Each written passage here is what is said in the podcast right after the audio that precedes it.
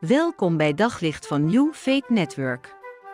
Luister elke dag naar een korte overdenking met inspiratie, bemoediging en wijsheid uit de Bijbel en laat Gods woord jouw hart en gedachten verlichten. Ja, ik denk dat het een van de grote vragen is die wij allemaal hebben bij het bidden. Verhoort God mijn gebed ook? En is het ook, laten we gewoon even heel eerlijk zijn met elkaar, de ervaring van iedere bidder soms niet. En weet je, als je iets hebt gevraagd voor vandaag of morgen wat, nou ja, niet zo super zwaar weegt of niet zo heel belangrijk is. Heer, wilt u mij helpen op mijn werk, dat het allemaal lekker gaat en het gaat even een keertje niet lekker, dan is dat nog te doen. Maar als het om hele indringende dingen gaat, als het echt gaat om leven of dood, als het gaat om, om een relatie wel of niet die herstelt, al dat soort hele intense dingen. En je merkt dan geen verhoring, dan komt het wel heel hard aan.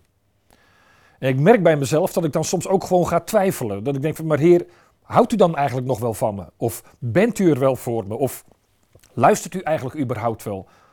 Een van de moeilijke dingen als God zwijgt, als hij niet reageert, niet antwoordt, een van die moeilijke dingen is dan dat je eigenlijk het gevoel hebt alsof je wordt afgewezen door God. En dat zie je in de Bijbel een aantal keer. Uh, bij Job, de bekende man die heel veel moet lijden, hij roept en hij roept en hij roept en hij roept en God antwoordt maar niet. En pas 38 hoofdstukken later komt er een reactie van God. Wat heeft die man geworsteld met God? Maar je ziet het ook bij Jezus zelf. Jezus, als er iemand is van wie de gebeden niet zijn verhoord, op een heel intens moment in zijn leven, dan is dat dus bij Jezus.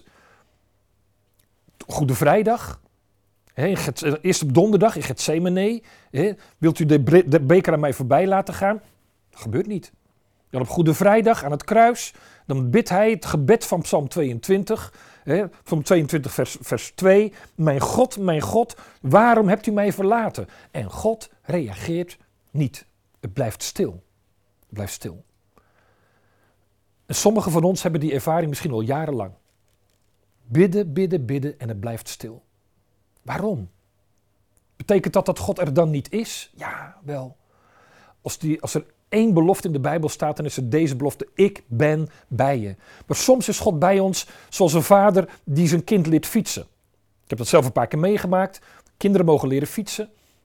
Dan, dan, dan geef je je kind een duwtje, je houdt het beet, je, je, je rent mee. En dan komt er een moment dat je het loslaat. En dat kind dat roept dan pap, pap, maar je laat het gaan, want het leert. Het moet, het moet leren fietsen.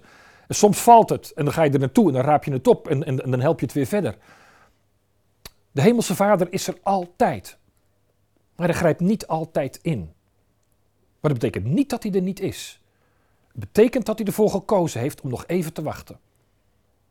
Ik snap soms ook niet waarom. Er gebeuren zulke heftige dingen dat ik denk, Heer, waar bent u nou? Maar dankzij Jezus weet ik, Hij is erbij. Hij laat mij niet los. En er komt een moment dat al dat kwade door God wordt gebruikt om iets goeds in ons leven te doen. Dat is de belofte die in de Bijbel staat. Maar oh, wat duurt zwijgen soms ontzettend lang. Als jij vandaag een zwijgende God hebt, wees dan niet bang. Hij is bij je en hij houdt je op de een of andere manier echt vast. Op zoek naar nog meer geloof, hoop en liefde. Op New Faith Network vind je honderden christelijke films, series en programma's. Nog geen lid? Probeer het 14 dagen gratis op newfaithnetwork.nl.